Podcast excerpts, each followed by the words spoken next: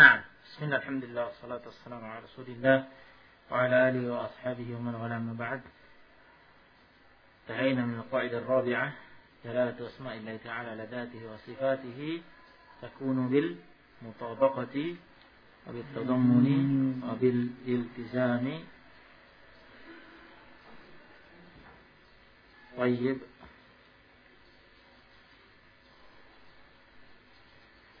Di kaidah ini juga telah kita pelajari uh, lazim al-lazim min qawli wa qawli rasulih ماذا إذا صح يكون لازما فهو حق حق ويكون مرادا أي أما اللازم من قول أحد سوى قول الله ورسوله فلو ثلاث حالات الحال الأولى ماذا أن يذكر له ف فماذا يحيى أن يذكر له Fa yang disebutkan ke dia kemudian bahwa ini lazim, ini konsekuensi ucapanmu. Kemudian apa tanggapan dia keadaan yang pertama? Ada keadaan yang kedua yang mana yang antum ingat? Asari. Dia menetapkan ayat tazimah bidzalik. Berarti itu dianggap sebagai kaulnya. Nah, berarti konsekuensi kaulnya dinisbahkan ke dia dia bahwa itu kaulnya karena dia menetapkan itu, mengakuinya. Nah, yang kedua, ada yang kedua grafik. Yadkuru lahu fa wa mana? Dia menyebutkannya dan menolak konsekuensi. Menolak bahwa dia menolak tidak mengakui itu konsekuensi ucapannya. Nah, berarti konsekuensi itu tidak boleh dinisbahkan ke ke dia sebagai ucapannya bahwa dia ber, ber, berpendapat dengan itu karena dia menolaknya. Nah, kemudian yang ketiga ayakun maskutan an, yakni tidak disodorkan ke dia. Nah, jadi bisa dinisbatkan atau tidak ke dia? Tidak bisa. Karena ada ada kemungkinan-kemungkinan. Nah, ada kemungkinan dia menerima, ada kemungkinan menolak, ada kemungkinan jika dia tahu itu konsekuensi ucapannya batil berarti ucapannya batil dia akan rujuk. Baik. Berdasarkan ini, semata seseorang punya kaul, kemudian ada konsekuensi yang dipahami dari ucapannya, tidak bisa kita mengatakan bahwa konsekuensi ucapannya itu adalah pendapat di pendapat dia. Tidak bisa sampai disodorkan ke dia. Diakui atau dia oh tolak. Nah, al-qaidatul khamisah. Qara.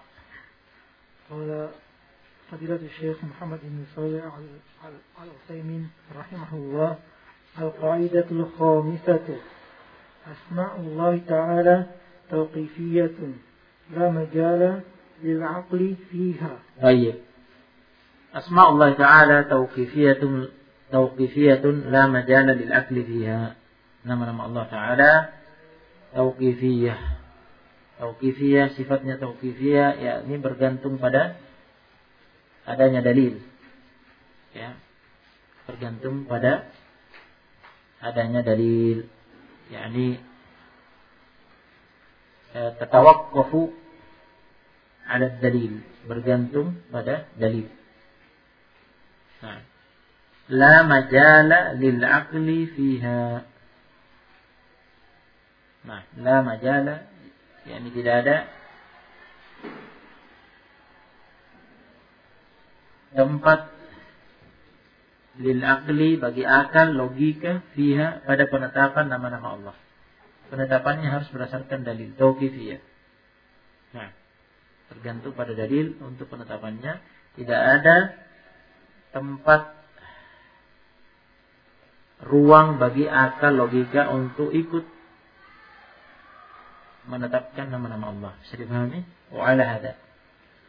Wa ala hada فيجب الوقوف فيها على ما جاء به الكتاب والسنة.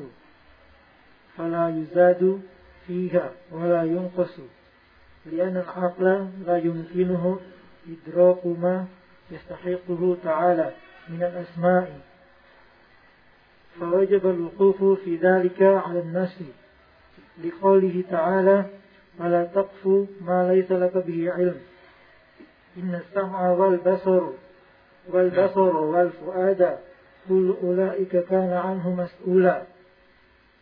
وقوله قل إنما حرم ربي قل إنما حرم ربي الفواحش ما ظهر منها وما بطن والإثم والبغي بغير الحق وأن تشركوا بالله ما لم ينزل به سلطانا وأن تقولوا على الله ما لا ما لا تعلمون. ولأن تسميته تعالى بما لم يسمي به نفسه أو إنكار ما سمى به نفسه. جناية في حقه تعالى فوجب سلوك الأدب في ذلك والإقتصار على ما جاء به الناس. نعم. وعلى هذا berdasarkan fayajibul wukufu fiha maka wajib berhenti padanya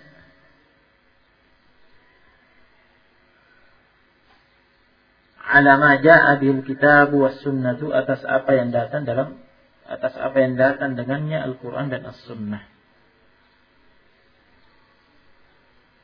Sebatas yang datang dengannya Al-Quran dan As-Sunnah dalam menetapkannya. Fala yuzadu fiha. Maka tidak boleh ditambah padanya. Wala yunqasu dan tidak boleh dikurangi darinya. Yani tidak boleh ditambah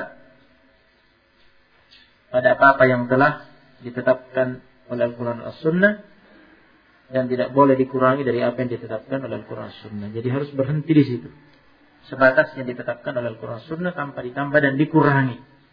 Wadih?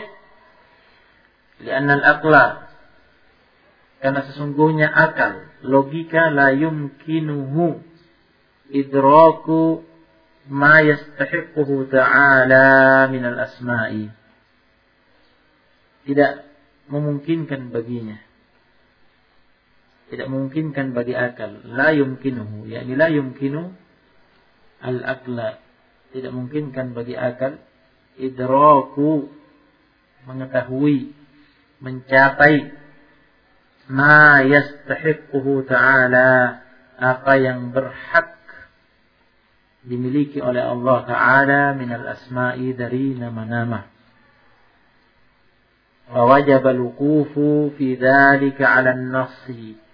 Maka wajib berhenti pada perkara itu berdasarkan nas atas nas yang ada baik dari Alkitab, Al-Quran maupun dari As-Sunnah sebatasnya ditetapkan. Dalilnya Qawli Ta'ala Surat Al-Isra ayat 36 Wala taqfu Ma laysa laka bi'ilm. Yani wala Wala tatba' Taqfu yani tatba'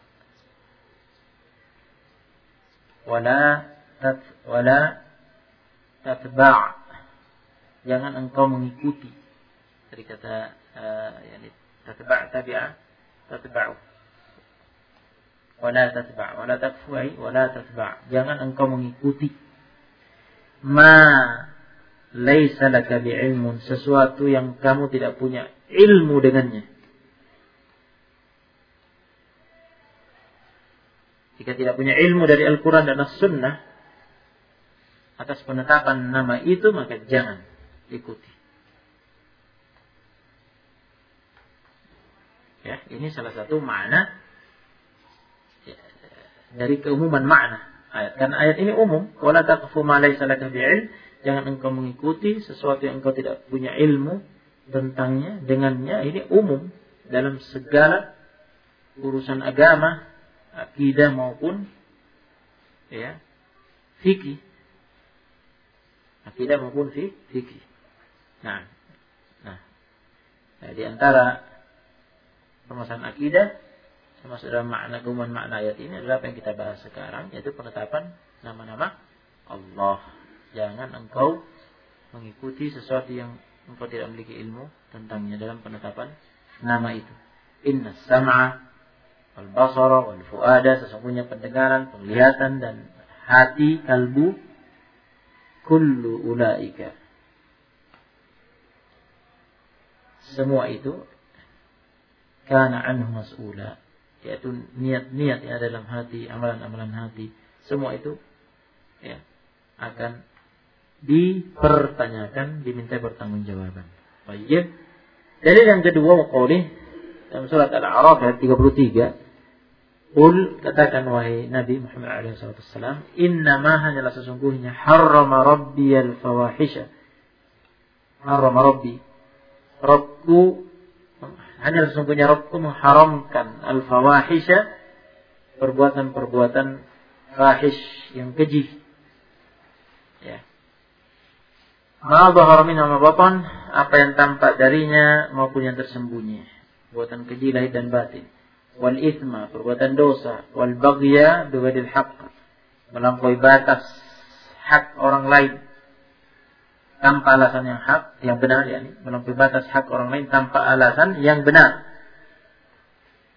Wa antusyriku billahi. Dan menyekutukan Allah. Malam yunazzil bihi sultana. Menyekutukan Allah dengan selainnya yang hakikat perkara itu, hakikat syirik itu adalah sesuatu yang tidak Allah turunkan sultan yakni hujjah atasnya. Nah, malam yunazzil bi sultana ini diistilahkan oleh ulama dengan sifatun kasifah. Sifatun kasifatun li haqiqati asyirk. Wa laysa taqyidan. Sifatun kasifatun لحقيقة الشرك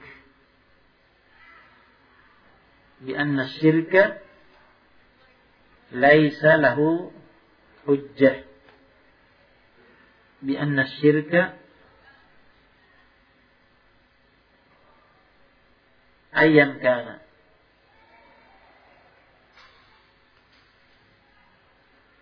Laisa lahu hujjah.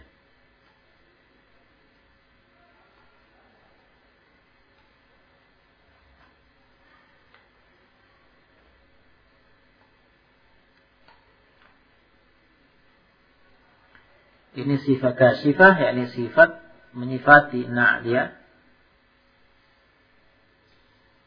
Menyifati hakikat kesyirikan bahwa syirik itu syirik apa pun itu tidak ada hujjahnya jadi walaysa bi anna al-muharram asy-syirk alladhi laysa lahu hujjah bukan takyid pembatasan bahwa yang diharamkan adalah syirik yang tidak punya hujjah yang berarti mafhumnya jika syirik itu ada hujahnya boleh bukan begitu. Nah, bisa difahami? Baik. Wa antaqulu 'ala Allahi ma la ta'lamun dan mengucapkan atas Allah ma la ta'lamun apa yang kalian tidak mengetahuinya. Dan syirik ya termasuk dalam at-taqawlu 'ala Allah bila bila ilm termasuk mengada-ada atas Allah sesuatu yang tidak ada ilmunya. Oleh karena itu bisa dipahami uh, faedah yang disampaikan oleh Ibnu Qayyim al-Jauziyah rahimahullah bahwa ayat ini mengurutkan ya tingkatan-tingkatan dosa sampai kepada yang terbesar. Dosa yang terbesar adalah at-taqawul 'ala Allah bila ilmin wa an taqulu 'ala Allah ma la ta'lamun. Jika ada yang bertanya, lah kan merupakan hal yang ma'ruf. Ya. Dalam ilmu syariat bahwa dosa yang tertinggi adalah syirik. Nah. nah ini urutannya setelah syirik. Jawabannya syirik masuk dalam wa an taqulu 'ala Allah ma la ta'lamun. Syirik itu kan mengada-ada atas Allah bahwa ini sekutu Allah. Nah, padahal Allah tidak punya sekutu, kan begitu. Nah, kemudian syahid min hadil ayah fima yata'allaq bi bi bi bahtina terkait dengan pembahasan kita sekarang dalilnya adalah yaitu antaqulu 'ala Allahi ma la ta'lamun. Larangan mengatakan atas Allah sesuatu yang tidak ada dasar ilmunya dari Al-Qur'an dan As-Sunnah. Mengatakan ini nama Allah, ini salah satu nama Allah, ini salah satu nama Allah, menetapkan itu nama Allah. Ya, atau menepis, oh ini bukan nama Allah, padahal tidak punya ilmu tentang itu. Nah, ini tidak boleh. Tidak boleh. Baik. Kemudian dalil yang ketiga, argumen alasan ketiga, wali anna tasmiyatahu ta'ala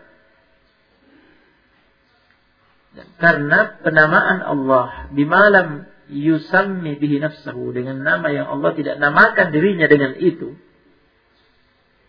au ingkara ma samma bihi nafsahu atau mengingkari menolak apa yang Allah namai dirinya dengannya. Baik menetapkan. Sesuatu yang Allah tidak tetapkan sebagai namanya. Atau mengingkari nama yang Allah tetapkan sebagai namanya. Itu adalah jinayatun fi haqqihi ta'ala. Itu adalah kejahatan. Ya. Pada terkait dengan hak Allah taala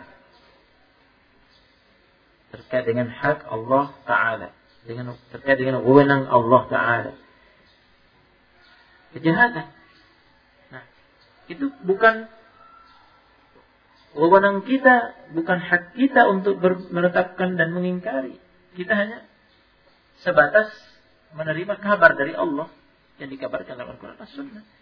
Bahwa Allah menetapkan sebagai namanya, Allah tidak menetapkan sebagai namanya. Ya sebatas itu. Baik.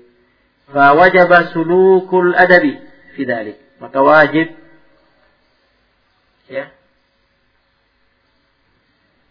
menempuh adab. Nah, beradab fidalik dalam perkara itu.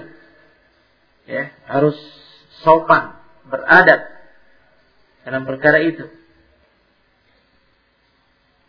Wal iktikharu ala ma ja'a bihi dan mencukupkan atas apa yang datang dengannya nas. Jangan melampauinya dan jangan menguranginya. Oke?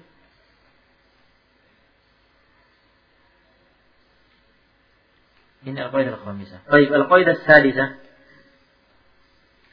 Al-qaidah al-khamisah agak ringan ya. Nah, sudah dipahami. Al-qaidah sadisah. Al-qaidah sadisah أسماء الله تعالى غير محصورة بعدد معين. Baik. Kaidah yang keenam, asma Allah Ta'ala ghair mahsuratin bi adadin muayyan. Kaidah-kaidah dihafalkan ya. Nah. Kaidah-kaidahnya. Yang keenam, asma Allah Ta'ala ghairu mahsuratin bi'adadin muayyan. Nama-nama Allah Ta'ala tidak ya, tidak terbatas dengan jumlah tertentu. Ghairu mahsuratin tidak terbatas bi'adadin dengan angka jumlah muayyan tertentu.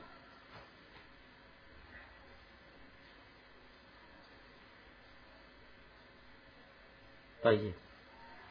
Jadi tidak terbatas jumlahnya dengan angka tertentu. Berarti nama-nama yang tertera dalam Al-Quran dan As-Sunnah itu bukan ya bukan berarti bahwa hanya itu nama-nama Allah SWT. Masih ada di sana nama-nama Allah yang kita tidak tahu, tidak tahu. Nah, dalilnya Iqra. Biqaulihi sallallahu alaihi wasallam fil hadits al-mashhur as'aluka bi kulli ismin huwa laka samaita bihi nafsaka atau anzaltahu fi fi kitabika أو علمته أحدا من خلقك أو أو استأثرت به في علم الغيب عندك. الحديث. الحديث أو الحديث. نعم. رواه أحمد وابن حبان والحاكم وهو صحيح. طيب. Berdasarkan sabda Nabi alaihi salatu wasallam pada hadis yang masyhur. Nah ini potongan hadis. Al haditha yakni kamilul hadis lengkapi hadisnya sendiri atau al hadis yakni ila akhir al hadis sampai akhir hadis نعم رواه أحمد بن حبان والحاكم وهو صحيح diriwayatkan Ahmad bin Hibban Al-Hakim dan hadis sahih yaitu Eh, potongan dari hadis Ibnu Mas'ud. Potongan dari hadis Ibn Mas'ud dan hadis ini telah dinilai sahih oleh Al-Albani rahimahullah sebelumnya Ibn Qayyim nah Al-Albani dalam sahihah. Baik. Ada takliknya ya antum ya? Ada ya? Hah? nah ada takliknya. Baik. Uh, yaitu potongan dari hadis yang diinginkan yang merupakan syahid dalil terkait permasalahan kita adalah uh, na'am. As'aluka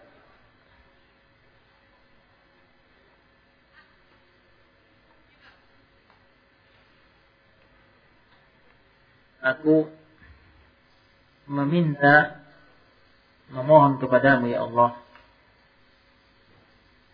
likulli ismin dengan seluruh nama.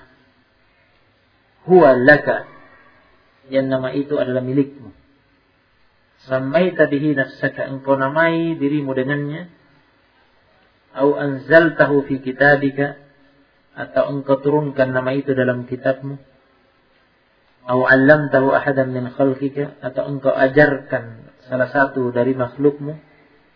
Au ista'tharta bihi fi ilmi al-ghaib indaka atau engkau rahasiakan ista'tharta bihi engkau rahasiakan. Nama itu fi ilmi al-ghaib pada ilmu ghaib indak yang engkau miliki.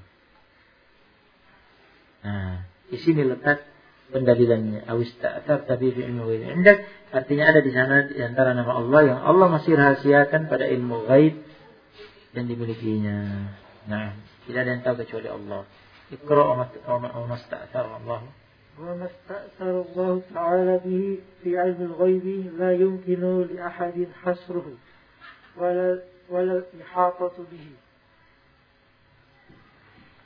وما استأثر الله تعالى به في علم الغيب apa yang Allah rahasiakan pada ilmu gaib yang dimilikinya la yumkinu ahadan tidak mungkinkan siapa pun selainnya hasruhu untuk membatasi angkanya. Hasruhu membatasi angkanya. Di adadin muayyan dengan angka tertentu sekian. Wala ihafatu bihi dan tidak seorang pun tidak mungkinkan bagi seorang pun untuk meliputi keseluruhannya. Itu rahasia pada ilmu gaib Nah, masih ingat ya potongan hadis ini? Ini doa potongan eh, doa apabila seseorang apa? Sedih ya. Nah. Apa kelanjutannya? Anta ja'alan Qur'ana wa bi awal bi dan seterusnya. Nah. Nah ini dalilnya. Tinggal Bagaimana dengan hadis yang juga masyhur bahwa Allah memiliki 99 nama sehingga banyak orang yang menyangka yang tidak punya ilmu tidak memahami dengan baik kaidah asma sifat menyangka bahwa berarti nama-nama Allah menyangka bahwa nama-nama Allah hanya 99 saja. Tidak ada yang lainnya. Nah, itu keliru. Nah kami salah صدق يعني. نعم. طيب اقرأ. فأما قوله. أما قوله صلى الله عليه وسلم إن لله تسعة وتسعين اسما. مئة إلا واحدا. مئة. مئة إلا واحدا. من أحصوها دخل الجنة. فلا يدل على حصر الأسماء بهذا العدد. ولو كان المراد الحصر لكانت العبارة إن أسماء الله تسعة وتسعون وتسعون اسما. من أحصاها دخل الجنة أو نحو ذلك. إذا إذا فمعنى الحديث أن هذا العدد من شأنه أن من أحصاه دخل الجنة. وعلى هذا فيكون قوله من أحصاها دخل الجنة جملة مكملة لما قبلها وليست مستقلة ونظير هذا أن تقول عندي مئة. مئة درهم أعددتها. أعددتها للص- للصدقة فإنه لا يمنع أن يكون عندك دراهم أخرى لم تعد لم تعدها Lam ta'uddaha. لم تعدها للص- للصدقة ولم يصح عن النبي صلى الله عليه وسلم Hasbuk. Adapun sabda Nabi alaihi salatu wassalam, "Inna lillahi sesungguhnya hanya milik Allah. Tis'atan wa tis'ina isman. 99 nama. Ya. ya dari segi makna saja sudah tampak karena ini lillah jar majrur khabar muqad muqaddam. Ya. Ism inna adalah tis'atan wa tis'ina isman. Khabar inna lillah Tamam? Artinya apa? Takdimul khabar على المبتدا يفيد ماذا أو أو أو, أو الاسم إن يفيد ماذا الحصر الحصر يعني حصر أن هذه الأسماء لله وليس لي لغير الله حصرnya di situ Nah, oke. makanya kita artikan sesungguhnya hanya milik Allah 99 nama. Artinya selain Allah tidak memiliki nama-nama itu. Ya, dengan hakikat yang sama. Nah, Jadi bukan maknanya sesungguhnya nama Allah hanya, ya kan? Bukan begitu. Bukan sesungguhnya e, nama Allah hanya 99, tetapi sesungguhnya hanya milik Allah 99 nama itu selain Allah tidak memilikinya, gitu maksudnya. Mi'atan illa wahidan diperjelas lagi yaitu 100 ya kurang satu ya, 99 man ahsaha Nah, 100 kecuali satu. Ini kurang satu, berarti 99. Man ahsaha, barang siapa, ya, menguasainya,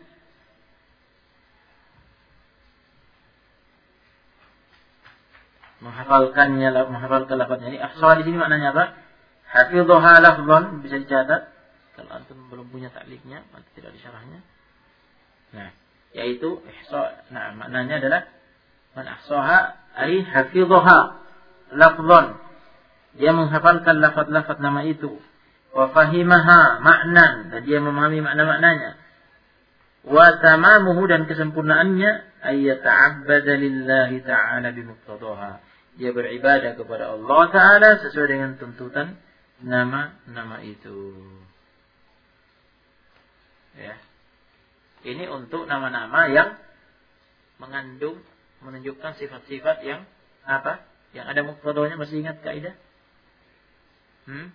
An asma asma Allah Taala in dallat ala wasfin muta'addid ha? Falahu salah satu apa? Ha? Coba lihat. Falahu ha? Tadamma salah satu umur. نعم تضمنت ثلاثة أمور نعم إثبات ذلك الاسم لله عز وجل إثبات الصفة التي تضمنها وإثبات حكمها ومقتضاها jadi bahasa muqtada asma itu untuk nama yang mengandung wasfun muta'ad muta'addid seperti as-sami' al-basir al-ghafur rahimahullah dan semisal semua kita telah lewati. Baik. Jadi misalkan seseorang menghafal kadang mengetahui antara nama Allah adalah Sami Al-Basir. Nah, kemudian dia paham maknanya, Allah mau mendengar, mau melihat. Kemudian dia beribadah kepada Allah dengan tuntutan hukum dari nama itu. Tuntutan dari As-Sami, Allah mendengar. Maka hati-hati jika mau berbicara. Yang sampai mengandung dosa. Al-Basir, ya Allah mau melihat. Maka hati-hati ketika mau berbuat. Karena Allah melihat, jangan sampai perbuatan itu dosa dan seterusnya. Nah, kemudian dia selalu memohon ampunan kepada Allah dan tidak putus asa dari ampunan Allah atas kesalahannya karena dia mengetahui bahwa di antara nama Allah adalah Al-Ghafur, Al-Ghaffar yang Maha Pengampun sehingga dia beribadah kepada Allah dengan tuntutannya bahwa Allah Maha Pengampun, dia berharap ampunannya dan semisal dengan itu. Ya, bisa dipahami? Itulah makna man ahsaha dakhala al-jannah. Dia akan masuk dalam jannah. Jaminan. Hadis ini muttafaqun alaih dari hadis Abu Hurairah. Muttafaqun alaih min hadis Abi Hurairah radhiyallahu anhu. Nah, maka hadis ini kata Syekh, "Fala yadullu ala hasril asma'i" Maka ini tidak menunjukkan pembatasan nama-nama bihadal adadi dengan angka ini. Jadi maknanya bukan sesungguhnya nama Allah hanya 99 sudah kita maknai tadi sesuai dengan tuntutan kaidah bahasa Arab ya. Hasarnya adalah hasar apa? Hasar bahwa pembatasan bahwa 99 nama itu hanya dimiliki oleh Allah tidak oleh selain Allah. Takdirin khabar. Bukan pembatasan bahwa hanya itu angka jumlah nama-nama Allah. Walau kana muradu al-hasra, seandainya yang dimaksud dengan hadis ini pembatasan jumlah nama-nama Allah hanya itu, lakanatil ibaratu adalah sesungguhnya ungkapan hadisnya inna asma Allahi tis'atun wa tis'una. Sesungguhnya nama-nama Allah hanya 99 isman. Tis'atun wa tis'una isman man ahsaha ila akhiri au nahwa dalik atau ungkapan yang semisal dengan itu. Itu kalau hasar pembatasan angka jumlah. Seperti itu. Sementara ini kan tidak seperti itu ungkapannya. Jelas? Idan jika demikian makna hadis maka makna hadis ini anna hadzal adada bahwa sesungguhnya angka ini jumlah ini min sya'nihi ya di antara perkaranya, anna man ahsahu dakhalal jannah. Barang siapa menguasainya, menghafalkan lafaznya, memahami maknanya, kemudian sempurnanya dengan beribadah kepada Allah sesuai tuntutan hukum dan eh, tuntutan hukum dari nama itu ya. Dia akan masuk jannah. Wa ala hadha berdasarkan ini fayakunu qawluhu. Maka menjadilah sabda Nabi alaihi salatu wassalam man ahsaha dakhala jannah Barang siapa menguasainya dia akan masuk jannah. Jumlatan mukammilatan. Ini adalah kalimat penyempurna. Lima qoblaha untuk kalimat sebelumnya. Walaisat mustaqillatan dan bukan bukan kalimat tersendiri. Bukan kalimat baru tersendiri terpisah bukan. Ya, tetapi mukammil mukammila kalimat penyempurna. Jadi masih bagian dari Inna lillahi tis'atan wa tis'ina isman Inna lillahi tis'atan wa tis'ina isman mi'atan illa wahidan. Man ahsoha ini masih kelanjutan dari itu, penyempurnanya. Bukan kalimat baru yang terpisah. Bisa dipahami? Oleh sabsakilan. Wa nadhiru hada antakul ya.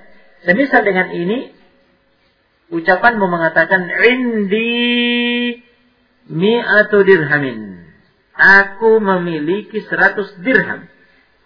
A'dadtuha. Aku telah menyiapkannya lisadaqa untuk bersedekah. Fa innahu la yamna'u. Maka sesungguhnya ucapanmu itu tidak menghalangi ayakuna indaka bahwasanya engkau memiliki darahim ukhra dirham-dirham lain selain itu lam ta'uddaha lis sadaqah dirham-dirham lain selain itu yang engkau tidak siapkan untuk sedekah. Karena engkau mengatakan bahwa saya punya 100 dirham yang telah saya siapkan untuk sedekah. Apakah berarti Anda tidak punya dirham lain? Hanya 100 itu? Jawabannya tidak berarti begitu. Dari sekian dirham-dirham Anda, mungkin dirham Anda seribu, atau berapa tetapi hanya 100 yang disiapkan untuk sedekah berarti masih ada yang lain. Begitulah maksud hadis ini bahwa di antara nama-nama Allah yang tidak terhitung jumlahnya itu ya hanya 99 yang Allah siapkan dari al-asmaul husna yang tidak terbatas jumlahnya itu hanya 99 nama yang Allah siapkan memiliki hukum man ahsaha dakhalal jannah dan siapa menguasai 99 nama itu dengan makna menguasai di sini yang telah kita pelajari, dia akan masuk jannah. Bukan berarti tidak ada nama yang lain, tapi hanya 99 yang memilih hukum ini man ahsaha dakhalal jannah. Dengan demikian berarti penting untuk bisa sampai kepada ilmu tentang 99 itu. Agar seseorang yang ingin masuk dalam makna man ahsaha dakhalal jannah. Barang siapa menguasainya, menghafalkan, memahami maknanya, kemudian beramal dengan tuntutan hukumnya, dia akan masuk jannah. Berarti butuh ditelusuri apa 99 nama itu. Apakah ada hadis yang menetapkannya atau ini kembali kepada ijtihad? Itu akan kita baca pada keterangan berikutnya. Bisa dipahami? Barakallahu fiikum. Aktafi. Ya, jazakumullah khairan. Subhanallah. Alhamdulillah. Asyhadu an la ilaha illa anta astaghfiruka wa atubu.